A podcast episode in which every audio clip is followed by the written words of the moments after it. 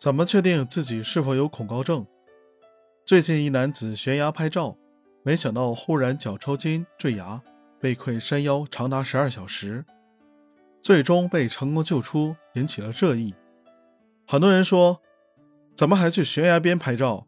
这还能抽筋之类的话？其实这些人是对恐高症一点都不了解。我也是在三十二岁的时候才发现自己是恐高的。当时我们的小组织组织了一场团建，是室内攀岩加西餐。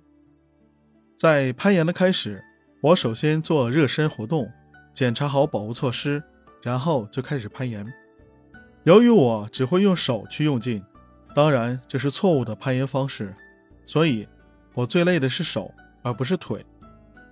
当我站在比较高的地方往下看的时候，我忽然发现我的腿在打颤。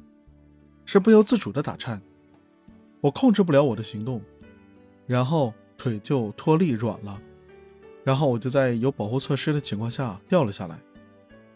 当我在缓慢落下的过程中，我才意识到我是有恐高症的，而在这之前我是根本不知道的。以前我坐飞机看外面，或者是站在高楼上从窗户向外看，都感觉是没有任何问题的。